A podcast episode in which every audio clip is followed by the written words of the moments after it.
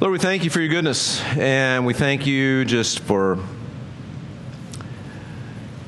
just everything that defines who you are, Lord. And thanks for the uh, privilege and the opportunity and the responsibility to uh, to just uh, dig a little deeper to understand uh, who you are and how you relate to us and how you instruct us to relate not only to you but to one another and Lord, we, uh, we're so grateful for who you are and for all that you do for us. And so help us just to celebrate that by uh, this brief time of reading your word together.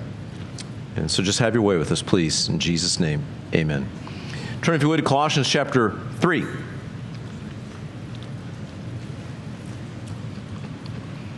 Today we read chapter 3, starting in verse 18. And that takes us to chapter 4, verse 1. I think whoever, you know, with all due respect, you, you, know the chapter breaks weren't uh, part of the original inspired scriptural text, right? They were added by human beings later. And I think the person that put chapter 4, verse, that did the chapter 3 and 4 break, I think that person was having a coffee break or something uh, when he did that because. Um, the idea breaks at chapter 4, verse 1. So that's why that's that. Um, Colossians, amazing book, is it not? Yep. The whole Bible's an amazing book, is it not? Yes. Yeah, but Colossians we really like. You ever notice this? Whatever book we're in, that's the awesome book. That's how it works. That's how it's supposed to work. Colossians is an awesome book. So, chapter 1, just for review, if you've not been with us, or if you've been asleep, or if you've been partially asleep, or if you've been mostly asleep or for any of a number of reasons. Chapter 1 told us that Jesus is preeminent, He's the head of the body of Christ. He holds the world together. He holds our lives together. He holds the situations together. He holds atoms together. And in a world that seems, and I use the word seems, in a world that seems chaotic, we need to know and be reminded that Jesus holds the world together. And he does it beautifully according to his plan. So if anything seems chaotic, it's not the least bit chaotic according to his perfect plan. It is from our perspective sometimes, but it's never from his. Chapter 2 started out that as we journey through life, we do well to fix our eyes on Jesus. We talked about that journey. We talked about not getting distracted by the philosophy of, of uh, wisdom of men and stuff like that, um, which is pervasive in our, in our world today.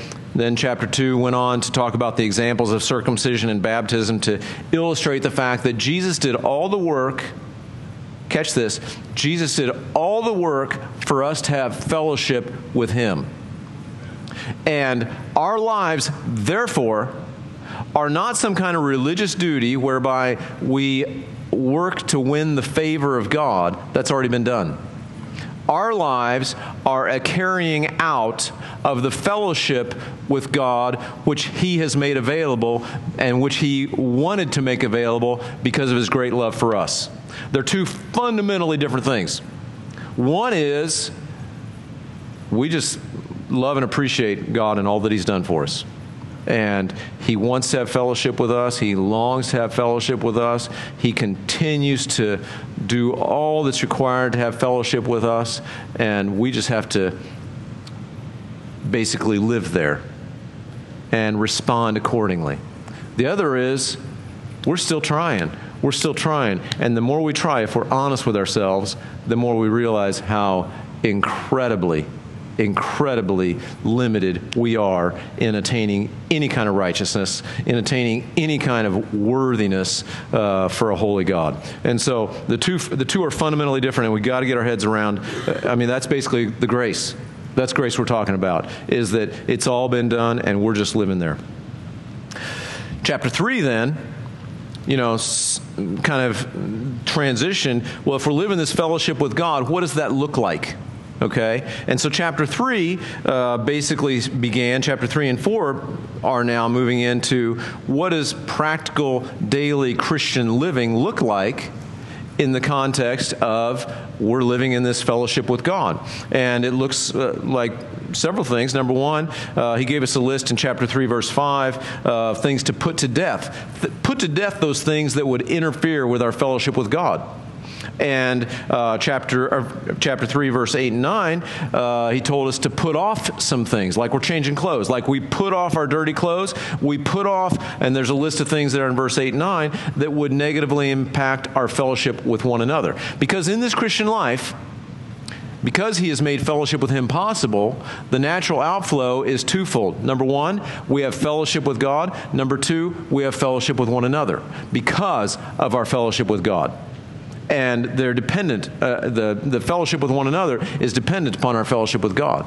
If we're walking according to the Holy Spirit, guess what? We're going to be gracious with our neighbors right? The fruit of the Spirit is love, joy, peace, patience, kindness, goodness, faithfulness, gentleness, self control. Those are all adjectives that describe how we interact with one another. Right? And so we have fellowship with God, and therefore we have fellowship with one another. And it's a beautiful kind of um, two sides of the coin, if you will. So we put off those things that harm our fellowship with one another. In chapter 3, verse 7, 12 through 17, what we talked about last week was the things that we're supposed to put on. And honestly, in my mind, in my mind, perhaps in all the Bible, Colossians chapter 3, verse 12 through 17 is the gold standard list by how we are to interact with one another. Did that sound like um, um, like an emphatic point? Let me try it again. In all the Bible, Colossians chapter 3, verse 12 through 17, I believe, is the gold standard list for how we are to interact with one another. If, if we, now you're talking, if we would do that, if we would live that way, our world would be a different place, a fundamentally different place.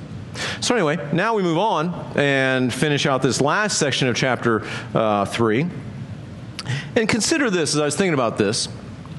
In terms of our interaction with, with other human beings, in terms of your interaction day by day with other people, in my mind, at least, you interact with other people in the body of Christ, you interact with people in your family, uh, however that's defined and you interact with people in the secular workplace, right? Now that's not all encompassing, right? You might have your Facebook friends or whatever that are, that don't fit into one of those three categories, but by and large, a lot of our interaction with other people falls in those three categories, and our daily life falls in those three categories. And I think it's it's it's uh, it's it kind of reinforces in my mind the relevance of the Bible because in uh, chapter 3, verse 12 through 17 that we talked about last week. You know, in chapter 3, verse 12 through 17, I think in all the Bible, that's probably the gold standard list of how we're interacting with one another. So, anyway, that's the people that's within the church, right? And then uh, today we talk about in the home and in the workplace. Is that fair? So, today we're going to talk about the home and the workplace. Now, you may say, well, I'm not married, I'm going to zone out. That's your prerogative. You can do that. Um, you may say, I am married, my husband's a jerk, therefore I'm going to zone out, right? That's your prerogative. You could do that, right? But let me just suggest that these are great principles for life. These are great principles for life. And so often, so often, what apply, you know, the principles, it, it may not be our exact situation, but those principles are so I think, in, enlightening in terms of who God is. And so I would encourage you at least not to zone out while we uh, talk about marriage, for example. Um, uh, parent child relationships uh, and work relationships. Is that fair? You may not be employed uh, as an employee, but these principles still, I think, are, are helpful. So, what would happen? Again, let me just, just for emphasis, what would happen if all of us in the body of Christ, number one, lived out verses 12 through 17 with other members of the body of Christ, and really everybody. Number two, lived out godly biblical principles in the marriage and in the home. And number three, lived out godly principles in the workplace. what would our world be like? Would that be crazy? It'd be super crazy. And so these are great standards for us. All right, ready? ready. Ladies, ready? ready? Game on, they say. Bring it. Wives, submit to your own husbands as is fitting in the Lord. All right, that's awesome. So um, we'll pick it up next week. Wives, submit to your own husbands as is fitting to the Lord. In the context of husbands, love your wives and do not be bitter toward them. All right? So these verses must be understood in context of each other. These are clearly two sides of a coin, okay, between husbands and wives. You ever notice that? Well, I'll just say this. Uh, boy, you got to be careful with your words on these these weeks. Uh, my kids are telling me, my my, uh, one of my, I think Nate was asking me, he says, so you gonna do your whole marriage thing? Because I have a whole marriage thing, right? Apparently, that's what, I guess that was what my family calls it. Uh, you can do that marriage thing? I'm like, well, yeah, I guess, you know. And in my mind, even I'm thinking, you just got two little sentences there. We could blow over those pretty quick and move on to other things, right? Um, but in my mind, because I've talked about, if you've been here any period of time at all, you've heard my marriage spiel and all the various aspects of my marriage spiels. And I love to give marriage spiels. I'm passionate about marriage spiels. And, uh, you know, we covered that in Ephesians and in more detail in Ephesians. But in my mind, just as a sort of a, a disclosure, in my mind, if God brings us back to it again in Colossians, he knew that if we are reading through the Bible, we caught it in Ephesians. And could it be that we might need a reminder in Colossians? Probably.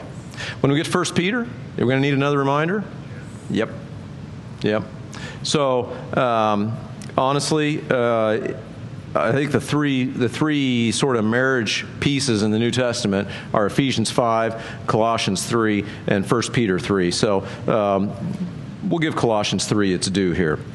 But anyway, it's fascinating. Let me just say this also. Again, I'm trying to hit bullet points as I'm thinking of them. Wives, submit to your own husbands as is fitting to the Lord. Husbands, love your wives and do not be bitter to them. Do you think that? Does it seem like marriage is that simple that it deserves two sentences? Anybody that's married? Does all your does all your marital challenge and and let's just say growth together? Every wife in the room is nodding. Oh. Does all your marital challenge? You feel like it deserves two sentences? What's it deserve in the Christian bookstores? Shelves. Shelves. Shelves and more shelves, right? And if you ever notice this, a Christian book on marriage, if it's more than three years old, it's old news, right? It's like there's got we got to have a new one. We got to have a new one. We got to have a new one. We got to have a new one. And the Bible gives it, at least in the Colossians, two sentences. And so let me just say this I believe these two verses are sort of standards of interaction between husbands and wives. I don't think they're intended to cover, well, what if he does this? Well, what if she says this? Well, what if he acts this way? Well, what if, you know, he treats the kids this way? It's not, eh, these are, these are ideals, okay? And let me just say this I'm saying that because I acknowledge that there are a variety of circumstances that people find themselves in the context of marriage. And I want to be very sensitive to that. Very sensitive to that. But as it's stated here, we're just going to highlight really, and even as it relates to children, we'll talk about that in a minute. We're going to talk about really the ideals, okay? Are there exceptions to the ideal? Yeah, there are always exceptions and that's not taking it out of context. That's that's in the context of Scripture. I, I can we can go there if we need to, but. Um, uh, Paul gives a lot more detail elsewhere about specific situations and, and all of that. But what we're talking here, the purpose in here is the concepts, the overall ideals. So, but I think it's probably helpful to get our heads around this. Wives, submit to your own husbands as is fitting to the Lord. Husbands, love your wives and do not be bitter to them. It's probably good for us to help get our heads around that. And the best commentary on Scripture is Scripture. Turn to the left, Ephesians chapter 5.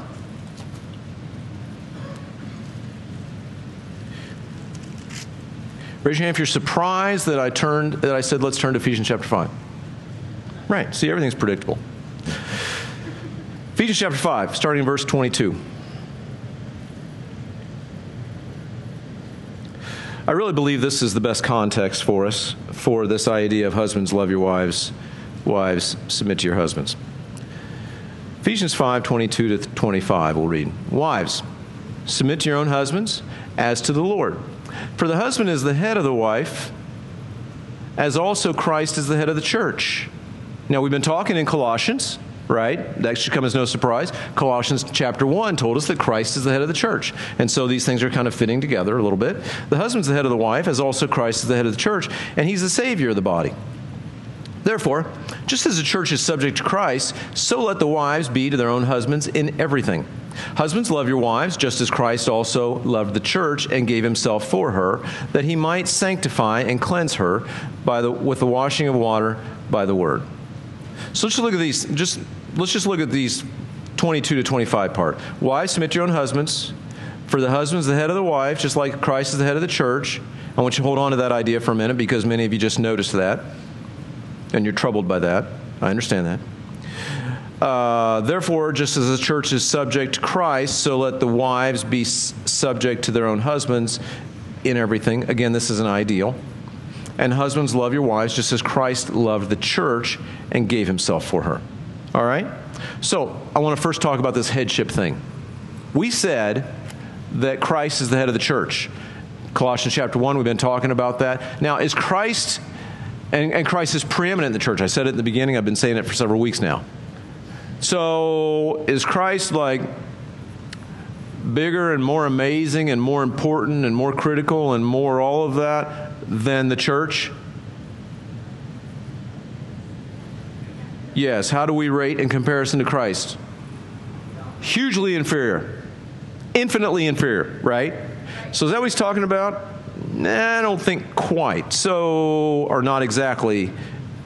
Turn back to the left, 1 Corinthians chapter 11. And I think this is important.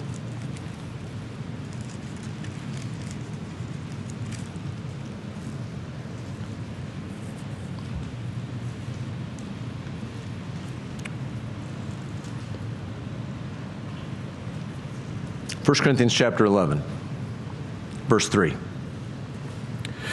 Paul's here just, just for context. Paul's given some specific instructions uh, to the Corinthians uh, regarding various things. Um, but he says, I want you to, but he, he kind of makes this, this sort of parenthetical statement in the midst of that that I think is very enlightening for us. He says, But I want you to know that the head of every woman, I'm sorry, I want you to know that the head of every man is Christ the head of woman is man. That's what we just read in Ephesians. And the head of Christ is God. All right? So the head of every man is Christ. The head of woman is man. And the head of Christ is God. So let me just say this. So, in that sense, you've got, if you're just going to talk about, about if you are going to talk about it in terms of importance, you'd say God, Christ, man, woman. Ladies, you notice who was on the bottom of that totem pole that I just described? Right, you notice that, right? But wait a minute. And, and so it makes sense if I say God, God the Father, Christ, man, woman. It makes sense that Christ is above man and woman. Is that fair? You okay with that? Right? Even the ladies are okay with that, right? But what about God is head over Christ? What's that sound like?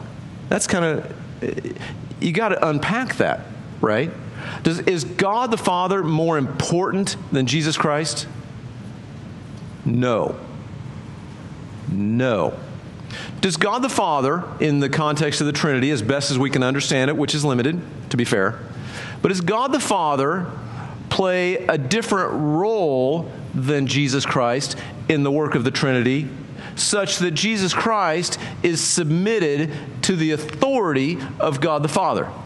Is that a fair statement? But we just said that God the Father is not more important than God the Son. Is that a fair statement? So, therefore, is the fact that God the Father an authority over God the Son, does that change their importance at all? No, because they're equal. We're just talking about different roles. So we have to unpack it a little bit. When we're talking about Colossians chapter 1, Jesus is the head of the church. We're talking about, yeah, he is more important. Yes, he is our supreme authority. Yes, he is all of that. But then as it breaks down further, we have to understand in the context of 1 Corinthians that when it talks about the, the husband and the wife, I don't believe at all that it makes biblical sense that we're talking about the husband is more important than the wife. We're just talking about that they carry out different roles. Just like God the Father carries out a different role with his equal, God the Son. Right? And so, men and women in the, in the home according to a biblical standard, have different roles, but not different levels of importance or dignity or anything like that. Does that make sense? Okay, back to Colossians.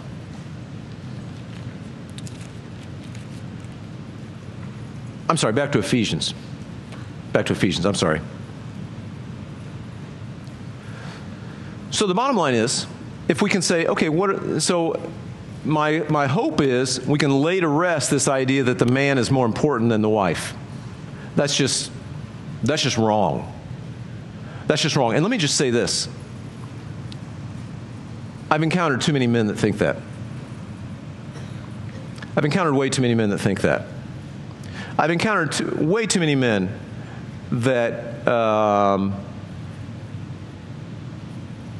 that take wives submit to your husband out of context. And honestly, Tracy and I have sat with many wives and have encouraged them this is not what submission is. What you're being asked to do is not what submission is talking about. And for that, I would take you to the uh, Acts chapter, I believe, 6. Remember Ananias and Sapphira? Right? Ananias, the husband, had this great idea right? Everybody's giving money to the church. It looks awesome. Everybody that every time somebody gives some, something to the church, they say you're awesome. And who doesn't want us to all, who doesn't want people to say you're awesome, right? We all want that, right? And so Ananias comes up with this thing, and it says, and Sapphira along with him, where they sold a piece of property, they gave part of it to the church, but they said that was all of it. And so the way Peter describes it is they lied to the Holy Spirit. Let me suggest you don't do that. So Ananias walks in. Peter says, Is this how much you sold the land for? Yep. Am I awesome? No, you're dead. Boom. Right? He drops dead. Who walks in a couple hours later? His submissive wife right? That's who she is. She's a submissive wife. She went along with his plan, right? Hey, did you and your husband sell that for that amount of money? Yep, sure did. Am I awesome? Nope, you're dead. Boom. So, submission is um, must be taken in context. Must be taken in context. Now, on the other hand, Wives, submit to your husband. So, what, what about in context? You ever noticed that two people have maybe just a different idea of if we should zig or zag at this point in the road? Right? Ladies, let me just, as a man, let me just throw something out at you. Let me give you Man 101. This is manhood 101. Right? On those things that probably don't really matter, just roll with him. Right? And I bet you'll find him to be uh, more appreciative. Not always. This is, I'm talking about ideals now. I bet you'll find him to be more appreciative. I bet you'll find him to uh, act more like a, a God honoring man? I'll tell you this. This is man 202 now. Ladies, You beat up on your man. You tell him what's wrong with his shirt. You tell him what's wrong with his, uh, you know, with his shoelaces. You tell him what's wrong with this and that. We always joke about these things, right? Like we always joke that we heard a guy one time say, I thought I knew how to park a car until I got married, right? So ever since then, uh, we always joke, you know, like pulled into a parking lot, right? And there's 3,000 spots, right, at Walmart.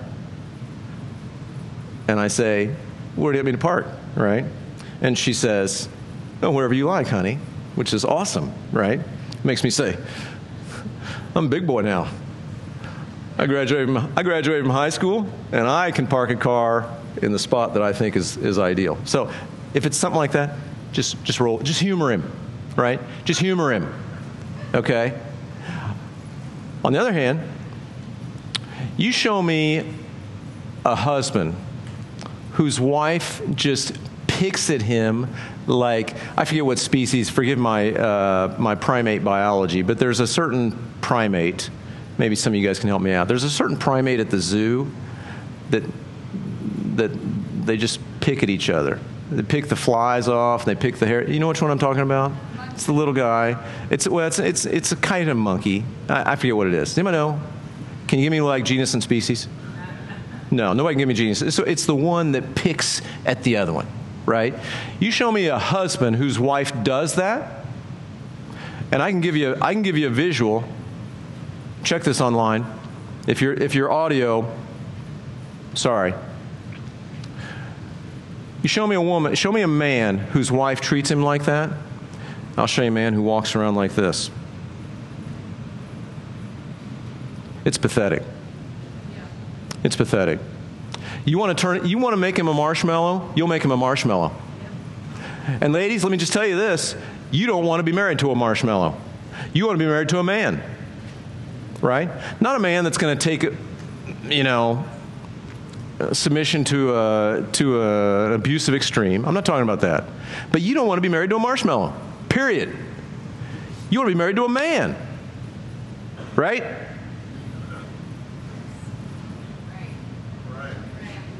Wow. But I'm, I'm, it, is, it is super sad. I can look at it, I can sometimes talk to a guy. I don't know. I just, I don't know. So, uh, what are you have for lunch today? I can't decide between chicken or fish. I'm afraid I'll make the wrong decision. That's no way to live. That, honestly, that's sad. It's super sad. Super sad. I've met too many of those guys. I've met too many of the over the top guys. I've met too many of, the, of those guys. Reality is, I've probably, well, I don't know if I've met more of one or the other. too many of both, right? Wives, submit to your husband. That means support him, encourage him, right? Don't be threatened by the biblical order of things. He's not more important than you, he just plays a different role. God gave him a different brain than he gave you. Yours is awesome. It's not inferior, it's just a different brain. He is he was created by God to lead to be a leader. And if he's married, he was created by God to lead that home. Let him. Within parameters. You understand what I'm saying? Within biblical parameters. Now, does that mean don't ever give him a suggestion? No. Eve was given to Adam as a what? Helper.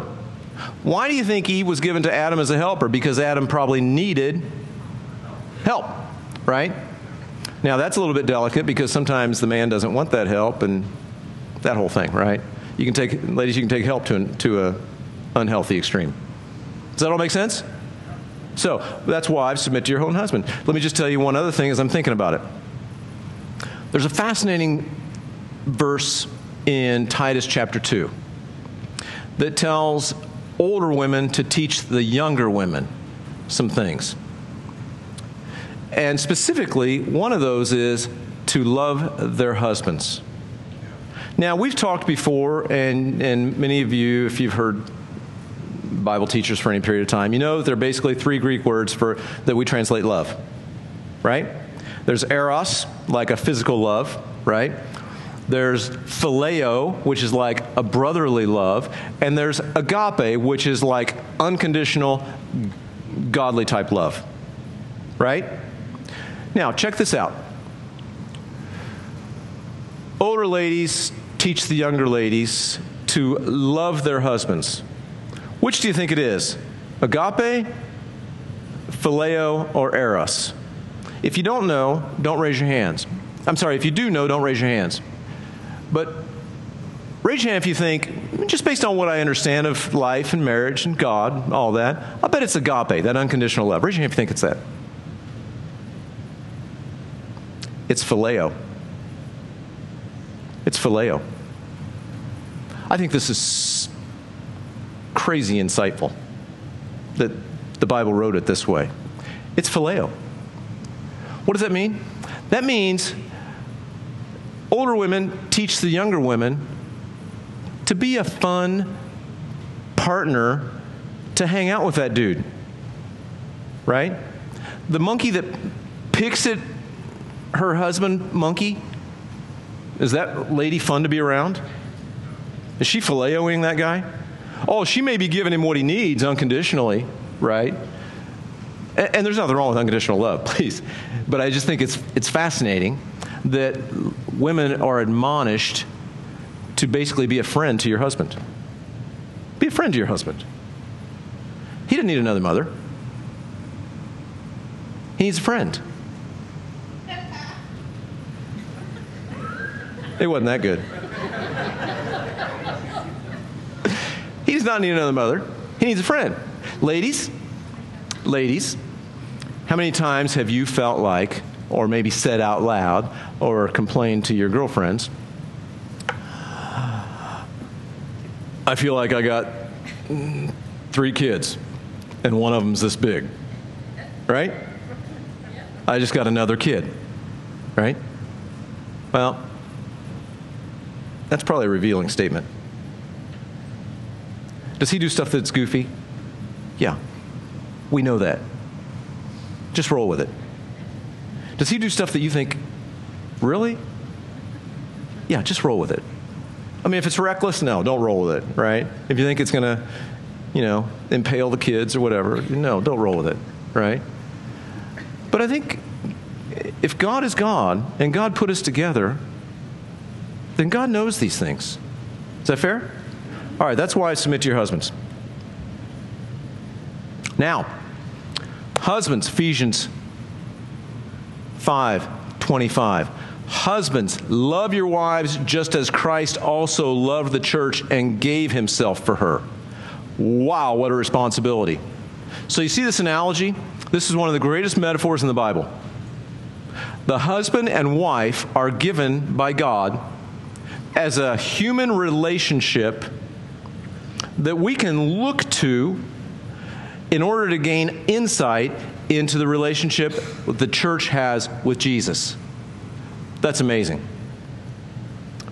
And in that metaphor, if you will, the church is the bride and Jesus is the groom. Okay? Now, we talked about wives submit to your husbands. Okay? Jesus is like the groom, and the, the church is like the bride. So, therefore, the church, the, the groom, the, the groom of a marriage, the man, is supposed to take on the role of Jesus. Are you kidding me? Is that a job? That's a job. So in the church's role with, with you know, we've talked about sovereignty and responsibility, okay? And I think we can never deny God's sovereignty. I'm, I'm, so I'm not taking away from responsibility, but right now I'm talking about God's sovereignty. In the relationship that, between Christ and the church, who does all the initiating? Christ or the church? Christ. Who is the one that goes the extra mile? Christ or the church? Christ. Who's the one that makes everything work for that relationship? Christ or the church? Christ. Who bears the infinitely greater responsibility for the health of that relationship? Christ or the church? Christ. Who bears the greater responsibility in the marriage, the husband or the wife? The husband. And let me tell you, husbands, if you think, man, my wife doesn't respect me, she doesn't submit to me, well, then act like Christ. It's not, it may and probably is not her problem. At least, not completely. And probably it's most, I've, I've, I've honestly read a lot of books about this, right? Did I say I've obviously? Or I said I honestly? Because I hope I didn't say I obviously, because I there's nothing obvious about my marital insight. I'm still, uh, just caveat husbands love your wives. There's lots of ways you love your wife, right? This morning, I'm making coffee because I kind of make the coffee in our family because I take good care of me. And so I make the coffee. I say, anybody else want coffee? Tracy says, yeah, I'll take some coffee. And so we get in the car. She says, I'm carrying this other stuff. She's carrying bags for the, eh, eh, anyway, she's carrying other stuff. And, and she says, "Can you bring the? Can you grab those two cups of coffee?" And I said, "Sure." So I grab my mug and her mug. I get in the car. I set them both down in the cup holder. I walk in. Right, living, doing my normal drill. Right, we sit down to worship. I'm drinking my. She says, "Is that mine?" Oh, yours is in the car. I left it in the car. Right, I left it in the car. So I need help too. So uh, God has let me do these things lately. That uh, so bear with me. Um, it's a work in progress. So if I ever said I've obviously read a lot of books, that's clearly not the case. But I've read, I have honestly read a lot of books about marriage, and, and that was going to take me back to a point that I lost. Husbands. Yes. Husbands. I've, uh, there's a well known author, I won't identify him by now because it was an old book. Uh, anyway, he said if you show me a husband and wife that have a challenge, unless unless she's been unfaithful. He said, in my experience, it's always primarily the husband's fault. Now, that's a, those are strong words. That's why I tell you that's his words, right? I'm not sure I would say always, but I would say more often than not. Because we're talking about Christ in the church, right? It all falls back on Jesus. Thank God he's Thank God he's Jesus. But in the, in the marriage, it so often falls back on the husband. Husbands, love your wives like Christ loved the church. That means nurture her, protect her, die for her daily. Be, be what she needs. Study her. Know what, know what it is that makes her tick.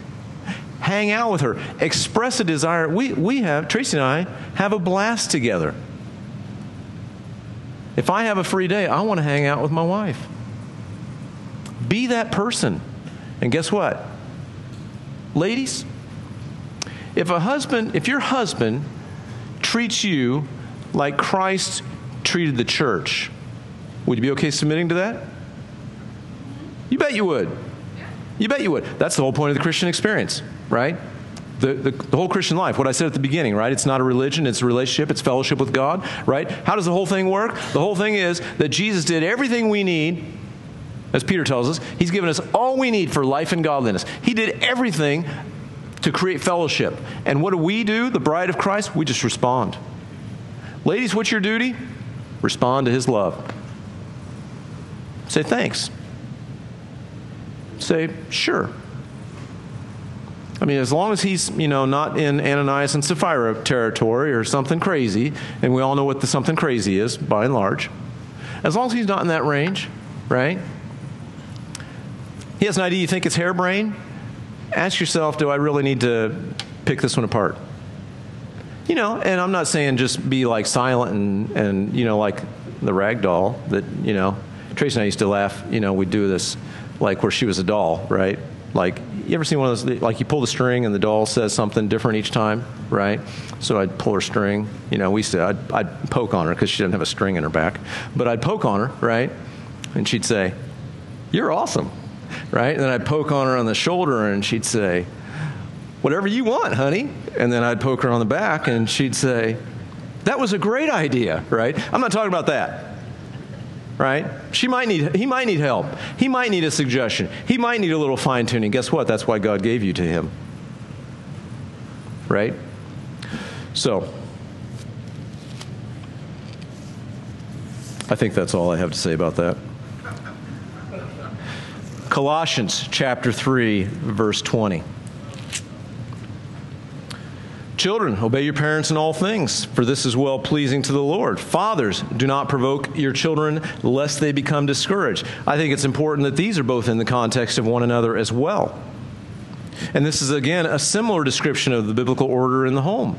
Again, it's not all encompassing, right? If children, if your parents ask you to do something that's unbiblical or immoral or just wrong, no, you don't obey that you do it, uh, you know, Ephesians chapter 6 says, uh, Children, obey your parents in the Lord. Interestingly, the word for children doesn't specify an age. That seems intentional, honestly.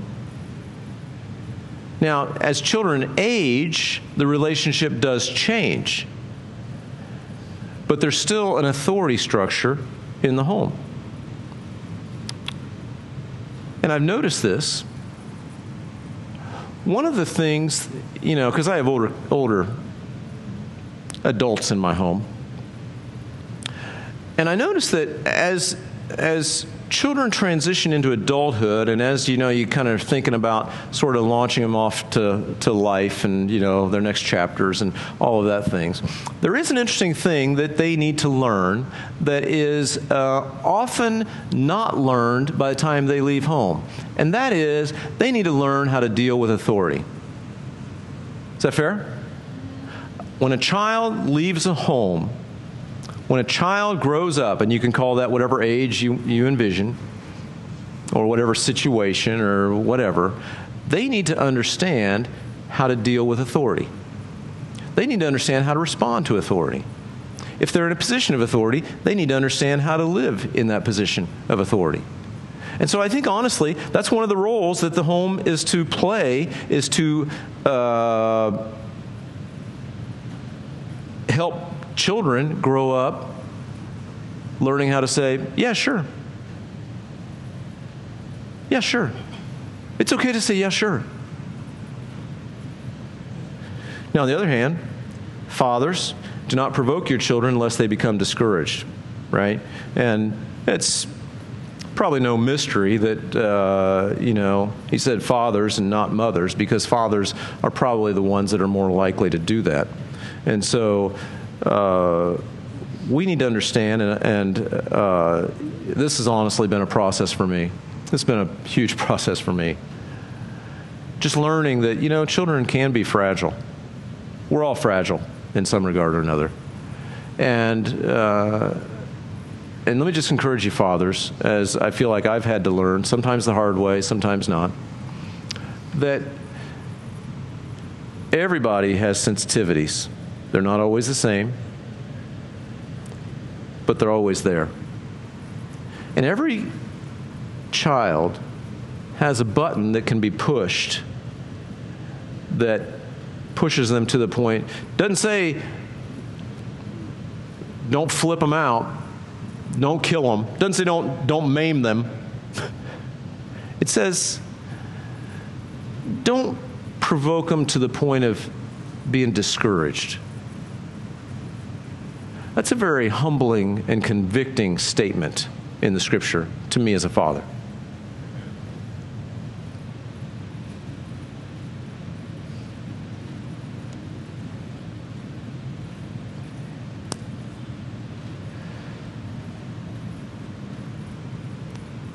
I don't want to discourage my kids. So that's a process. I want to love my wife. I want to love my kids. Those are different roles. There are all kinds of different roles in the home. But fathers, don't provoke them to the point of discouragement. And again, let me just say something else. Really, just like marriage, biblical roles between parents and children, just like biblical roles between husbands and wives, don't imply importance. They imply roles. And I got to say this on tape. Children in our society are regarded too often as subordinate human beings that are one day going to grow up and become real human beings. They're like a subspecies in our society. There's something we got to take care of, like we got to change the oil in the car.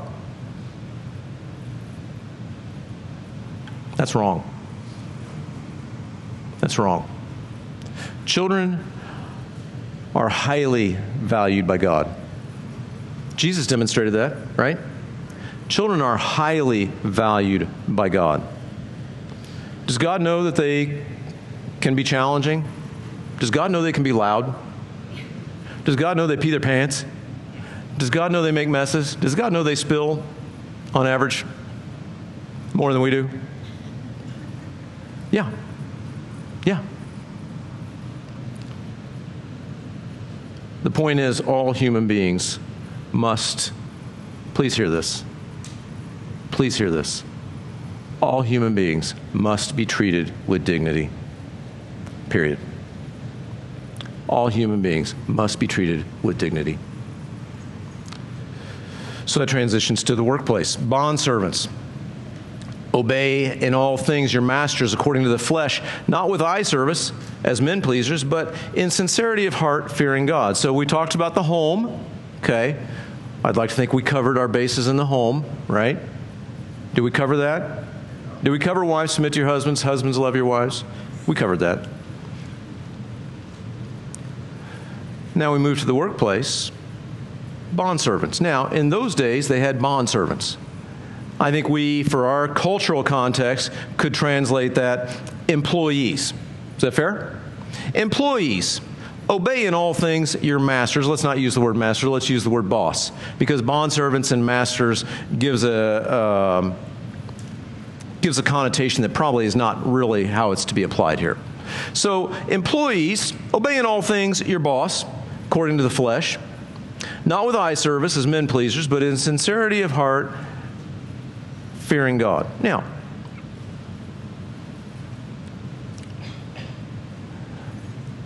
ask any employer, ask your, ask your employer this. Maybe if you know the head of the company or what, if, uh, however your role works. Ask any, uh, let's just say small business. Ask any small business owner or employer in our society, especially today. Ask them what their number one challenge in carrying out the daily duties of that business is. And I'll bet you, I'm not one, but I'll bet you a dollar. What they'll tell you is the biggest challenge is getting a critical mass of faithful workers who will pass a drug test, show up on time, and do what they're told. Whose daddy taught them about authority. Right? Clearly, that's, that's probably a bigger deal than the cost of goods or whatever. I hear it all the time. Nobody can find a faithful employee, it seems like. So, let's us be that person. Notice not with eye service. That means we work with integrity, right? We talked about this, I think, last week or the week before. Integrity matters. Integrity matters.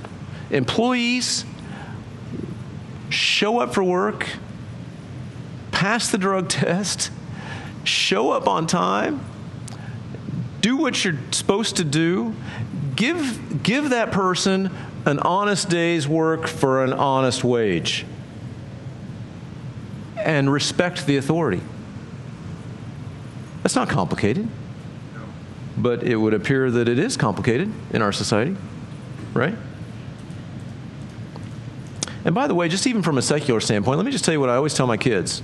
Many of you have heard me say this before.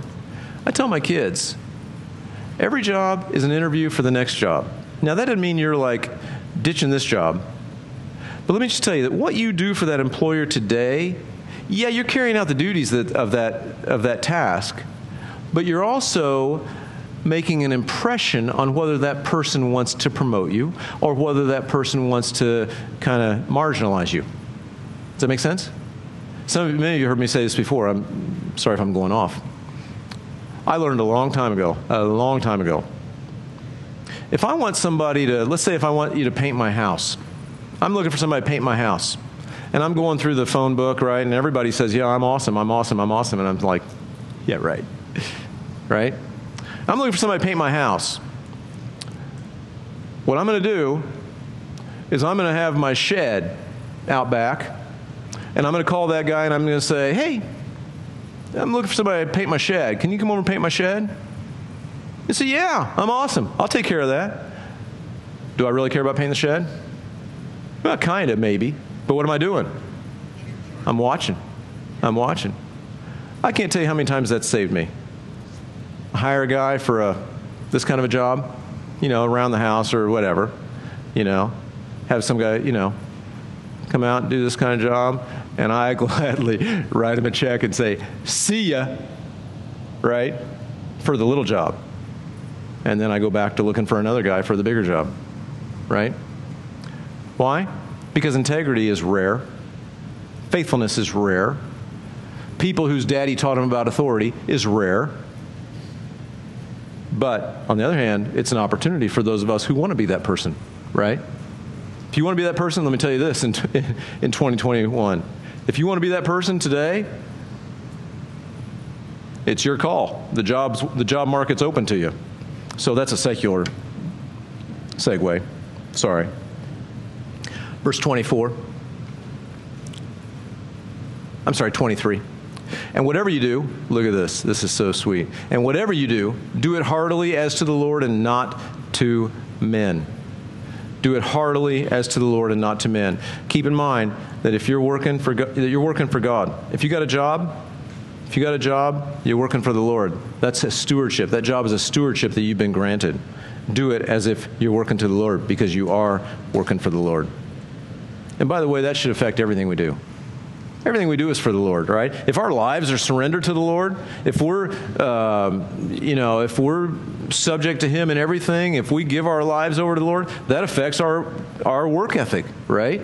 It should totally affect our work ethic. So everything you do is as to the Lord, knowing that from the Lord, verse 24, you will receive the reward of the inheritance, for you serve the Lord Christ.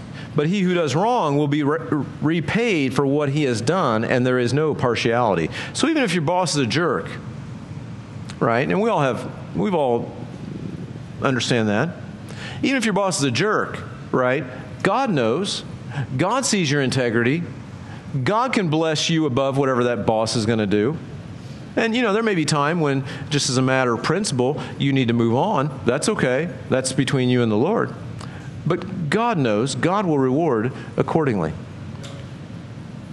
And then finally, the other side of that, chapter 4, verse 1 Masters, give your bondservants what is just and fair. Let's just say this Bosses, give your employees what is just and fair, knowing that you also have a master in heaven. Remember that authority thing we said? You know, the wise boss. Remember the centurion that came to Jesus?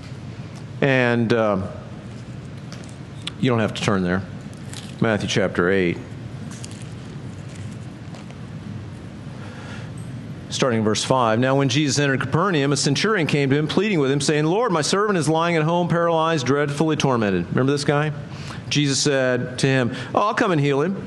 The centurions answered and said, No, Lord, I'm not willing that you should come under my roof, but only speak the word, and my servant will be healed. For I am also a man under authority, having soldiers under me. So I have, I'm under authority, but I also have soldiers under me. I understand authority. I understand both sides of it. And I say to this one, go, and he goes, and to another, come, and he comes. And to my servant, do this, and he does it. And when Jesus heard it, he marveled and said to those who followed, Assuredly, I say to you, I have not found such great faith, not even in Israel. So let me just say this to employers. God sees the big picture. God sees how we're treating our employees. And if you're one of those employers who understands authority, yeah, you're under authority, and yes, you have people that work for you. God bless you if you understand biblical authority. The wise boss is the one that realizes that. And he also needs to be intentional. By the way, how many wives would like to submit to a husband that treats them like Jesus? By the way, how many employees would like to work for an employer who understands Colossians chapter 4 verse 1? Watch this in our day in 2021. I'm kind of intrigued by social dynamics, right? We got an employee crisis. I believe we're going to see a pretty mass migration, a continued mass migration of employees in America. And I think they're going to settle in on working for the guy that acts, the guy or gal that understands Colossians chapter 4, verse 1. Because if, if I'm an employee, right, let's say I'm uh, a car mechanic, and there's 12, there's 12 car repair shops in town that are all hiring. Am I going to work for the jerk? No. They're probably all paying similar, right? So who am I going to work for? I'm going to work for the nice guy. People are going to be lined up working for the nice guy. The jerk's going to be like, uh, I can't find anybody to help. And by the way, you know what the jerk's going to say?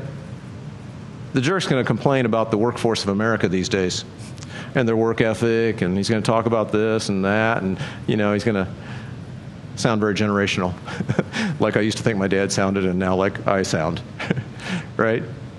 So, bosses, understand chapter 4, verse 1. So, because we're the children of God, because He is making us more like Jesus, that should affect how we live and interact with one another in the church, with one another in the home, and with one another in the workplace.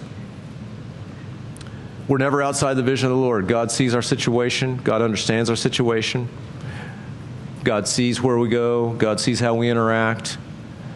God makes everything available to us to have fellowship with Him all we have to do is live in it and live accordingly as we interact with one another. Let's pray. Lord, we do thank you that you are so good to us, so good even to give us these super practical nuggets from your word. Lord, help us to embrace them. Help us not to try to come up with a better way to live out marriage. Help us not to try to come up with a better way to live out uh, roles in the home.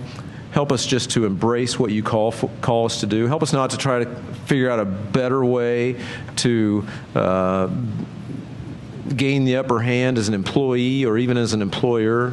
But Lord, help us just to follow these biblical principles, knowing that you are God and that you gave these words to us as instruction from a loving God who loves us dearly and wants the best for us.